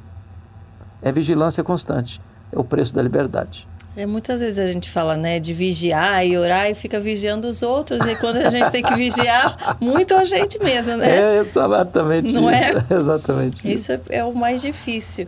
A gente vê muito nos dias de hoje a banalização da família também. O senhor tem um casamento de muitos anos. 35 anos. Então, uma família linda. Houveram momentos de dificuldade ou por você ter iniciado sua família já sendo um cristão, foi mais fácil para você passar pelos desafios? Ô, Karina, minha mulher é muito melhor que eu. E não é retórica. é, eu louvo muito a Deus porque a minha esposa é uma mulher, uma benção na minha vida e no meu ministério. Eu jamais poderia ter o ministério que tenho se eu não tivesse a esposa que Deus me deu. Porque ela nunca me cobrou o fato de eu viajar, o fato de eu pregar, o fato de eu ter uma agenda intensa, que começou no ano do meu casamento, há 35 anos. Então. Foi se avolumando. Ela nunca viu a igreja como rival, nunca viu o meu ministério como uma disputa do tempo dela ou dos filhos. Embora eu, na medida das minhas forças, eu sempre dediquei tempo, atenção, carinho a ela, aos filhos. Eu tenho o hábito de, onde eu vou, estou indo, cheguei, estou saindo, estou aqui, estou ali, estou acolá, de ligar todo dia para ela, para os filhos, todo dia. Mas nós nunca tivemos uma crise, não. Eu estou em dúvida se, se eu quero estar casado com esta pessoa, eu estou em dúvida se é isso que eu quero da minha vida conjugal. Eu sou muito grata a Deus e eu tributo isso muito mais a ela do que a mim. E para quem não tem uma vida tão estável assim, e onde às vezes um ou outro só é cristão, um ou outro só busca às vezes há tantos anos, né, a conversão do seu parceiro. Qual que é o teu conselho? O meu conselho é persevere. Persevere. Paulo trata desse assunto lá em 1 Coríntios capítulo 7. E ele diz o seguinte, que se a mulher crente tem um marido não crente, e ele consente conviver com ela, permaneça firme. Porque o relacionamento dela, uma mulher cristã com um marido não crente, vai santificar a vida dele. Então ela deve permanecer, perseverar, dando um bom testemunho, não com muitos discursos, mas com exemplo. E Deus pode usá-la para ganhar o marido. E vice-versa. E vice-versa. Ao mesmo tempo que um parceiro pode né, trazer bênção para o outro através da própria oração, do seu testemunho individual, o fato do outro às vezes estar tá tão perdido, estar tá vivendo uma vida às vezes de promiscuidade fora do casamento, ele não está trazendo maldição para a vida do outro é, cônjuge? Bem, são coisas diferentes. Eu acho que se uma, um marido ou esposa está vivendo uma vida promíscua e o cônjuge sabe disso que está vivendo e está aceitando e, tá ace... e vivendo não, lá. Nenhuma mulher cristã ou não cristã, tem obrigação de aceitar isso. É por isso que há cláusulas exceptivas de exceção para o divórcio. Deus não instituiu o divórcio, Deus instituiu o casamento. Mas o Senhor estabelece cláusulas de exceção para um divórcio. Quando? Quando tem infidelidade. Não estou dizendo que em havendo infidelidade tem que ter divórcio, não. O perdão é melhor que o divórcio. Mas perdão é condicional. O amor não. O amor é incondicional, mas perdão não é. Deus nos ama incondicionalmente, mas para que Deus me perdoe, eu tenho que me arrepender. Deus não me perdoa se eu não me arrependo. Perdoar como? Sim. Então, se um marido, por exemplo, quer viver uma vida promíscua, traindo a esposa aqui, ali, acolá, reiteradas vezes, e não quer mudar a sua conduta, essa mulher não tem obrigação de viver nesse julgo ela tem o direito de divorciar-se e ao ter o direito de divorciar-se, casar de novo. Que tem muita gente, não, se divorciar não pode casar de novo. A Bíblia não ensina isso, não. Se o divórcio é legítimo, eu tenho um livro sobre isso, casamento, divórcio e novo casamento. Se o divórcio é ilegítimo aos olhos de Deus, o segundo casamento é ilegítimo aos olhos de Deus. Uhum. Ainda que aqui na Terra está tudo certinho. Os documentos, tudo direitinho, no cartório direitinho. Se o divórcio é legítimo aos olhos de Deus, o segundo casamento também é legítimo. O que seria ilegítimo aos olhos de Deus se aqui okay. na Terra está tudo ok? Ok, então, então vamos imaginar o seguinte. Então imagine o seguinte, que o divórcio aconteceu aqui por qualquer motivo. Ah, não gosto mais, ah, achei uma mulher mais nova, ou achei um homem mais novo, sim, não quero mais. banalidade. Banalidade. Sim. Então, aí divorciou. Foi lá no cartório, pegou o certidão de, casamento, de, de divórcio, Aqui na Terra está tudo certinho. Uhum. Mas aos olhos de Deus aqui o casamento não acabou. Ah, entendi. Então, ele é ilegítimo aos olhos de Deus. Embora tenha uma certidão de, de tem uma, uma, carta de divórcio aqui. Assinado, o juiz assinou bonitinho. Uhum. Mas aos olhos de Deus, o casamento não desfez. Porque o homem não desfaz o que Deus faz. Sim. É por isso que Jesus disse que se ele se casar com outra, está lá em Mateus 19, versículo 1 a 12. Se ele casar com outra, ele comete adultério. Por que comete adultério? Porque embora foi feita, desfez o casamento aqui, diante de um juiz, num cartório, lá na, no tribunal do céu não está desfeito, não. Alguns acham, né, porque segundo né, o versículo que diz que eles precisam viver em concordância, que só o fato de então não concordarem com alguma coisa, isso já é motivo para divórcio. Não é. Né? Eu não disse a segunda cláusula do divórcio. A primeira é a infidelidade, a segunda é abandono, está lá em 1 Coríntios, capítulo 7, versículo 15. Por exemplo, imagine que o José casou com a Maria, os nomes mais comuns nossos. Aí, por uma razão, razão religiosa, a Maria se converte, o José não. O José falou: Não, não casei com você como cristã. Com você, cristão, não caso, não. Não, não fico, quero. quero não. Ou você larga o seu Deus, ou eu largo você. A Maria diz: Não, eu não vou deixar meu Jesus. Eu vou continuar crente. Aí o José vai embora de casa. Abandona Maria. A Maria abandonada por essa razão, não, diz a Bíblia lá, não está sujeita ao julgo. Inverte a história, fosse a, Maria que abandonou José. No caso desse abandono aí, esse cônjuge abandonado está livre, divórcio legítimo, se casar de novo, segundo casamento legítimo.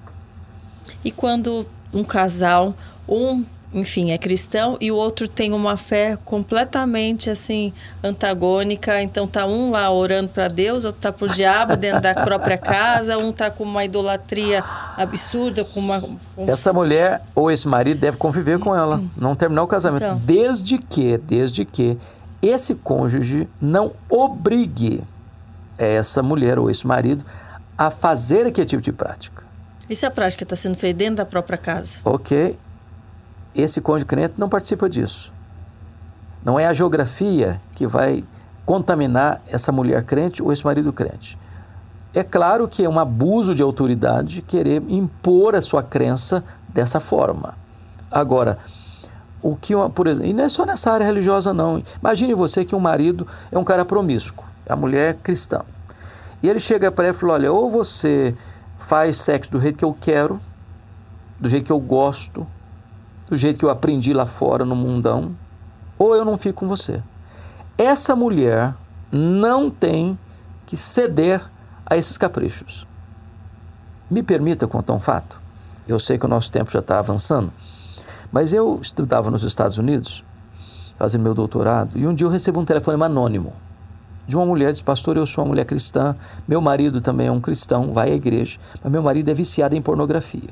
E a última dele é que ele quer que eu me deite com um amigo nosso que frequenta a nossa casa, para ele assistir a cena. Eu não aguento mais a pressão, porque esse amigo é mais novo que meu marido, mais bonito que meu marido. E ele me pressiona todo dia.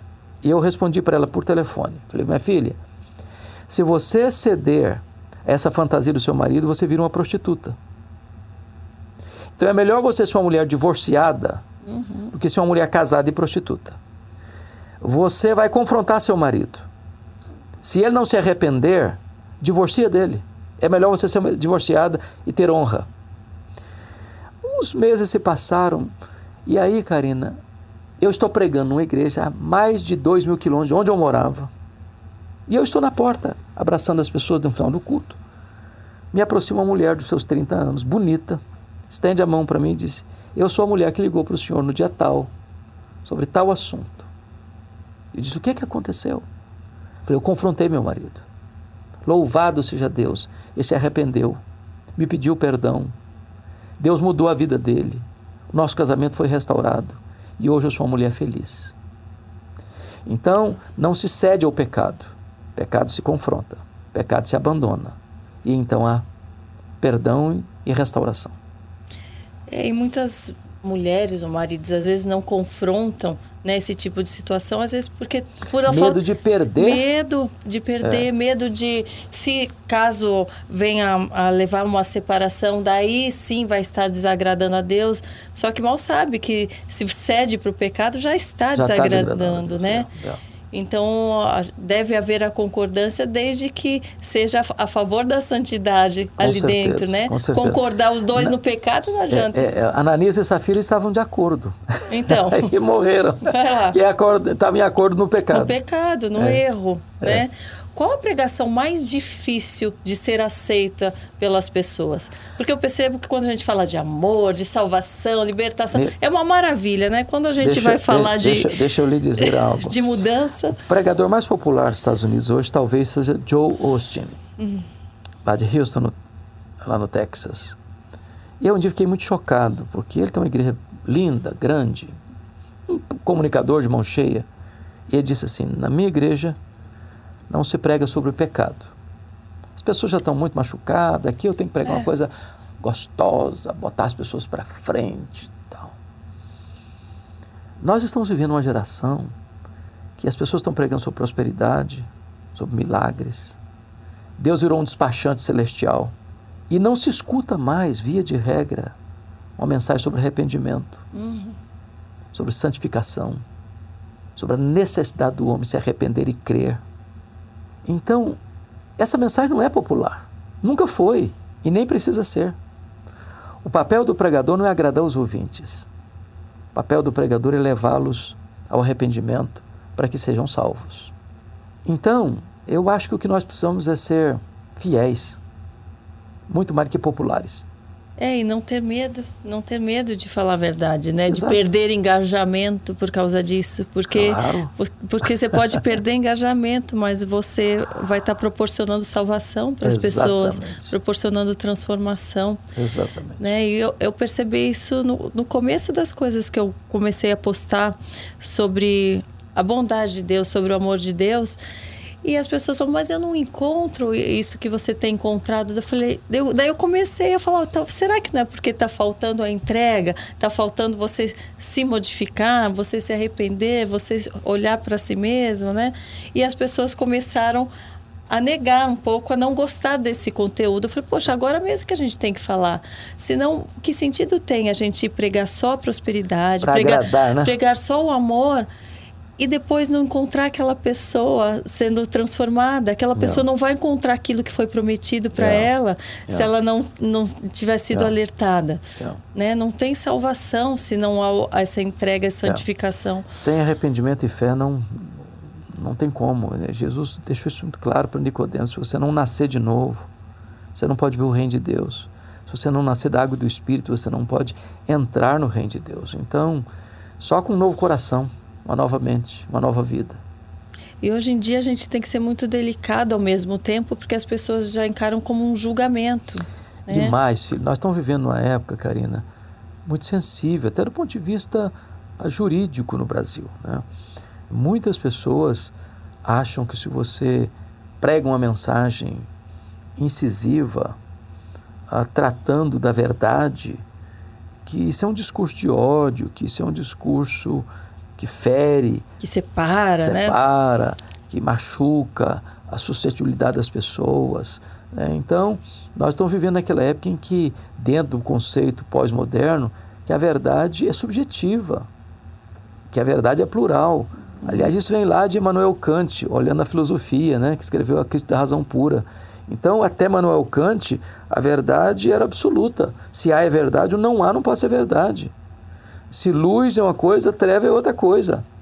De Emmanuel Kant para cá, e cada vez mais, as pessoas estão pensando, diferente, não há é verdadeiro, não há também é verdadeiro. Porque a verdade é plural e cada um tem a sua verdade. A verdade é subjetiva. Você tem a sua verdade, eu tenho a minha. Não, não, não. A verdade é objetiva. É objetiva. Eu não posso jamais misturar essas duas coisas. Uhum traz esse mundo de confusão, de perturbação, do politicamente correto. Sim. E, e aí os homens estão confortáveis com essa mensagem, mas estão indo para o inferno. Uhum. A verdade fere, mas ela cura e salva, e liberta, e transforma. Para quem não está assim numa posição de um comunicador, né?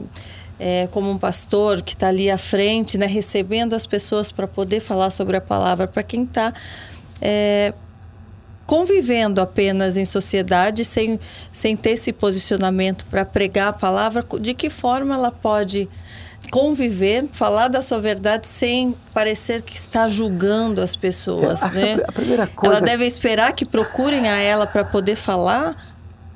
Não, eu acho que, são, não, acho que não deve esperar para falar, não. Mas eu acho uma coisa muito importante. A nossa vida tem que ir na frente. Não há nada que é mais prejudicial ao Evangelho do que a dureza da mensagem não acompanhada de uma vida ah, coerente. A pessoa prega uma coisa e faz outra. Faz né? outra. Isso é um escândalo. Isso fecha portas. Então, as pessoas precisam ver no Evangelho, ver no, no pregador, na pregadora, no crente, aquilo que ele está pregando. Por exemplo, está lá, lá em Ezequiel, capítulo 3, versículo 3, Deus aparecendo para Ezequiel lá na Babilônia, mostrou um rolo para ele, escrito por dentro e por fora, disse, come esse livro. Como o livro. O que, que Deus está dizendo comer o livro? O que significa isso? Você vai pregar uma mensagem e você precisa saborear essa mensagem. Você precisa viver essa mensagem. Tem que ter lá dentro você de você tem, antes tem, de. Ela tem que estar tá lá é. encarnada é. em você, dentro de você. Sim. Você tem que respirar, comer, sentir, viver. Só assim você vai pregar com autoridade. Então o que, que acontece que as pessoas rejeitam? O legalismo. É duro com os outros e complacente consigo. Uhum.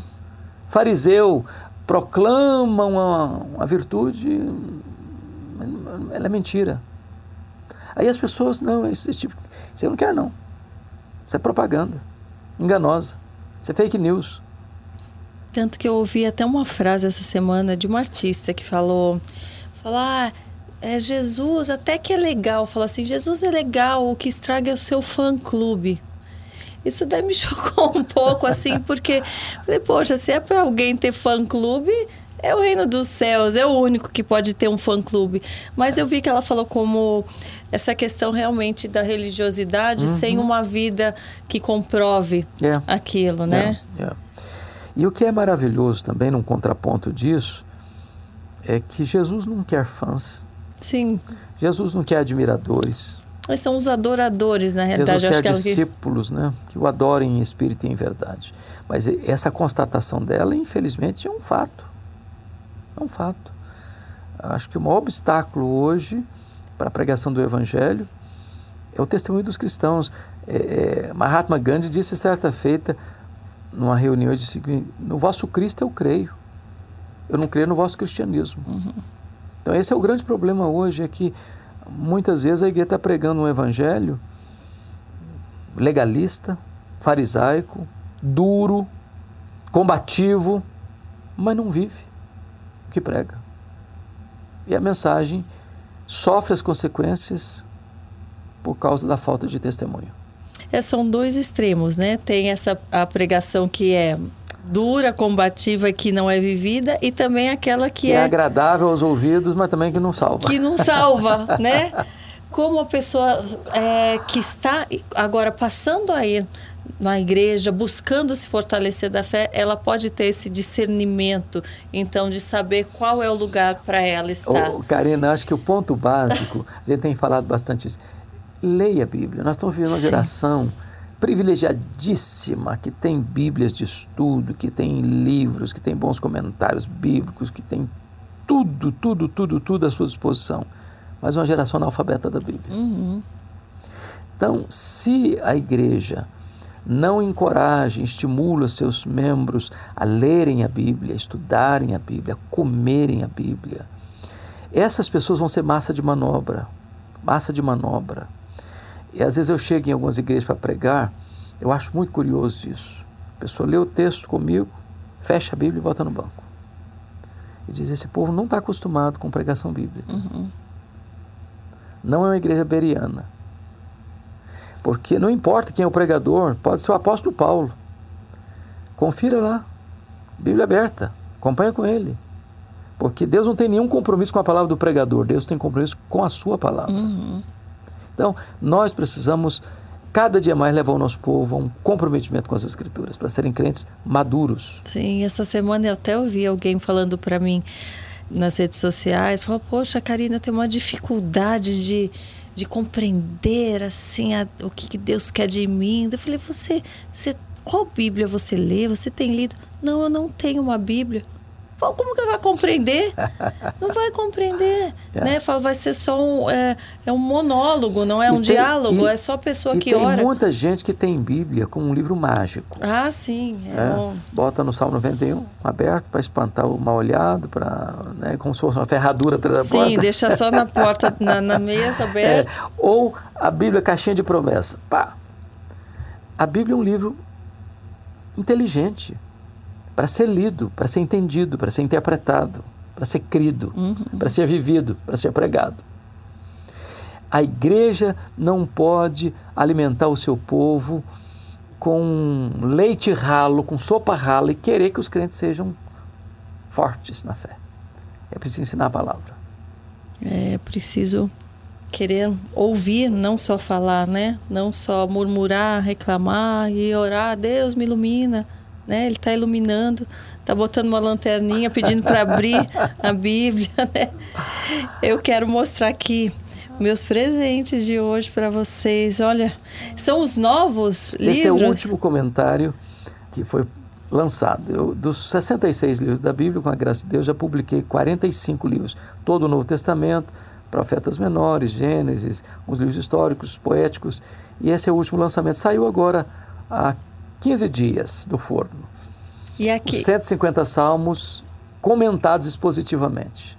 De todos os livros que você já escreveu, você tem algum que é o teu xodó, assim, especial? Ou Essa tem... pergunta já me foi feita muitas vezes. Eu, sabe como é que eu considero o livro, o meu, sai? Um filho. Você não gosta de um filho mais do que o outro. Todos são importantes. Agora, os comentários bíblicos, para mim, são muito importantes num quesito que é uma ferramenta para quem quer mergulhar na Bíblia. Eu vou entrar no texto, vou ler o texto, vou explicar o texto, vou aplicar o texto. E cada salmo desse, e os outros comentários todos, uma pessoa pode pegar e passar o conteúdo para frente e pregar. Porque é o texto dividido homileticamente, comentado exegeticamente, interpretando e tirando aí as lições. A Bíblia fala. Nossa, Isso é maravilhoso. Incrível. E já tem vários para sair também, né? Já estão escritos. Sim, eu, até com, hoje, com a graça de Deus, são 157 livros escritos. Tem dois no prelo agora para sair. E eu já comecei a escrever agora o comentário de Eclesiastes. Já? É. Como que é a sua rotina? O seu dia a dia para ter tempo de fazer tudo isso? Vocês falam que já é muito organizado, que você já programa o seu dia, você programa a semana toda, tem o seu Não. tempo de oração, como é, funciona? É, esse é um ponto importantíssimo, porque a minha vida é muito agitada. Eu levanto cedo, vou dormir tarde, viajo toda semana.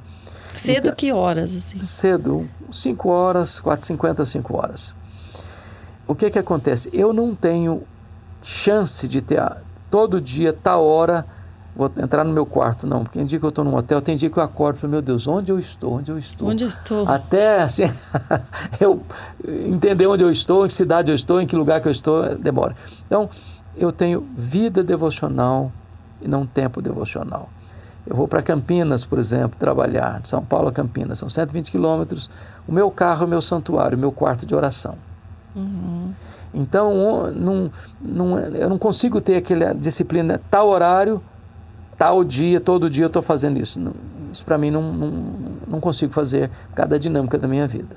É, porque tua vida já é toda dedicada é. né, a isso. É. Para quem não tem uma vida dedicada a um ministério Aí específico, vale é necessário, é não necessário, é? Essa programação? É necessário você ter o seu tempo a sós com Deus, de leitura da Bíblia, de oração. É muito importante. Teve algum momento que você se sentiu distante de Deus? Há momentos de sequidão há momentos de deserto. E nessas horas, sabe, Karina, é sempre importante, porque uma coisa que as pessoas às vezes não entendem, é possível ficar cansado da obra e na obra. Está lá em Gálatas 6. Não cansemos de fazer o bem. Até fazer o bem cansa. Então não é verdade que o fato de você exercer o ministério, que isso em si já é um elemento assim de entusiasmo na vida cristã. Não, é preciso ter vigilância, porque não tem nada mais perigoso do que acostumar-se com o sagrado. Então, vida com Deus é um relacionamento de intimidade, de bate-papo, de conversa. Nós estamos aqui batendo esse papo gostosamente. É preciso ter esse tempo gostosamente com Deus. Eu acho que é isso que os salmistas tinham também, Me né? Me permita falar um pouco dos Salmos para as pessoas entenderem. Você mostrou os Salmos. Os Salmos é o, é o maior livro da Bíblia. São 150 poemas. Os Salmos tiveram vários autores, como Davi, como Salomão, como Moisés, como Asaf, como os filhos de Coré, como Etam. Os Salmos levaram mil anos para serem escritos. Você tem Salmos de Moisés, que viveu 1500 anos antes de Cristo. Você tem Salmos pós-cativeiro babilônico, que foi lá para o século V antes de Cristo. Os Salmos, eles têm vários, várias características. Você tem Salmo de lamento, você tem Salmo de louvor, uhum. você tem Salmo de penitência, você tem Salmos imprecatórios, você tem Salmos messiânicos. Os Salmos foram divididos em cinco livros, como os livros da lei estão divididos nos Pentateucos, cinco livros, os Salmos uhum. também. Estamos Salmo 1 a 41, primeiro livro. 42 ao 72, o segundo livro. 73 ao 89, o segundo livro. O 90 ao 106, o quarto livro. O 107 ao 150, o quinto livro. Os salmos, eles não só falam a nós, eles falam por nós. Sim. Porque você se vê nos salmos. Você tem mais salmos de lamento do que salmos de louvor. Uhum. Aí você começa a perceber o seguinte: se não tivesse as dores que Davi passou de perseguição do sogro, de conspiração do filho, de inimigos querendo matá-lo o tempo todo, nós não teríamos os salmos. Se não tivesse deserto, nós não teríamos talvez as experiências de Moisés, de Elias. Se não tivesse uma ilha de Patmos, nós não teríamos Apocalipse.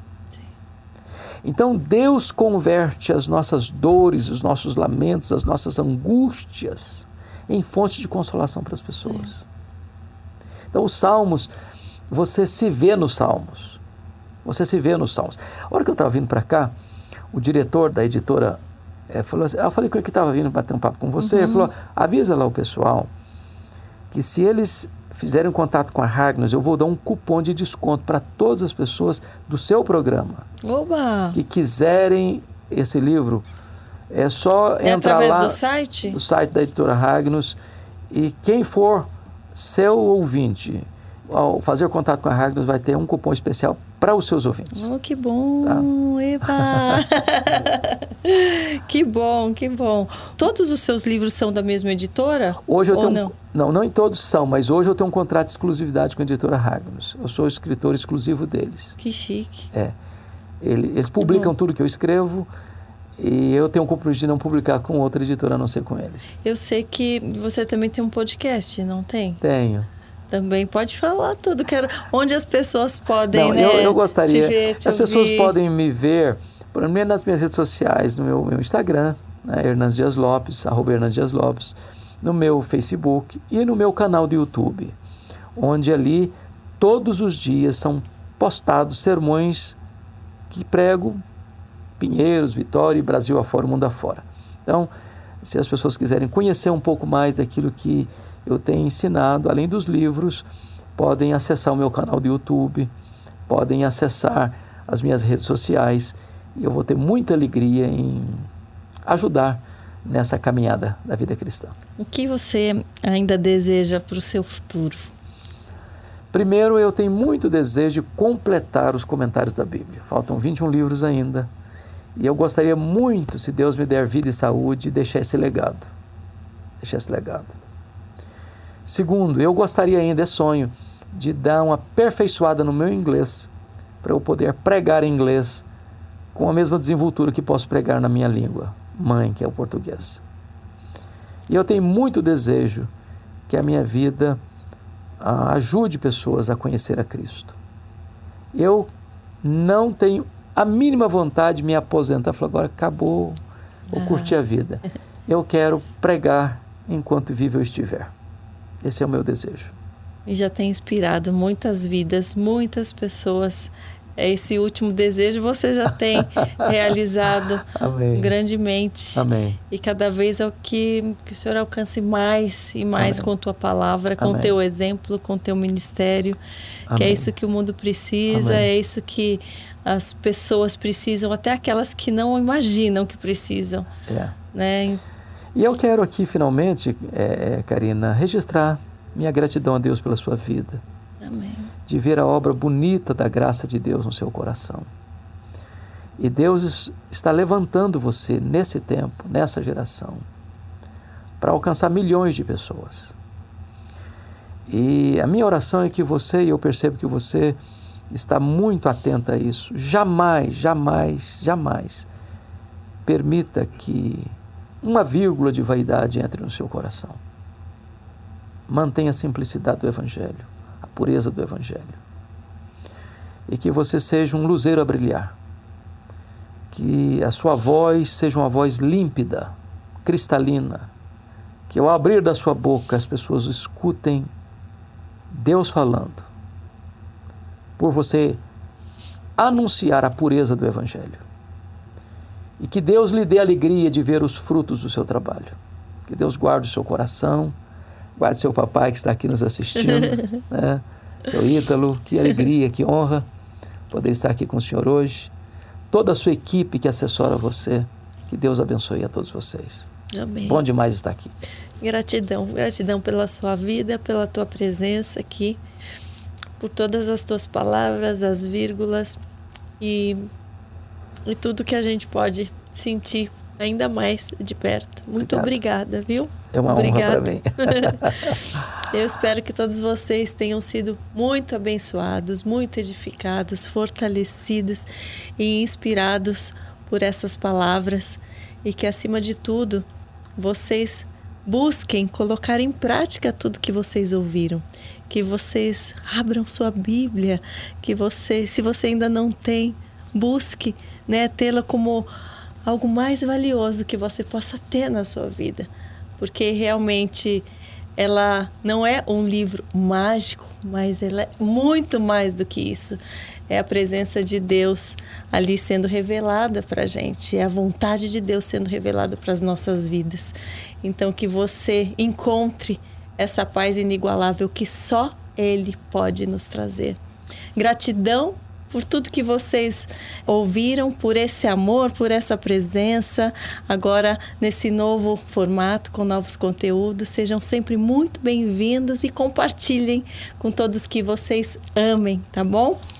Muito obrigada. Privilégio, princesa. E nos Eu- encontramos nas redes eu- sociais, Amém. presencialmente Eu também. vou ter muita alegria um dia de você estar nos visitando lá em Luz para o Caminho. Com E certeza. batendo um papo com a gente lá, contando um pouco da sua história para nós. Vai ser um prazer. Muito obrigada.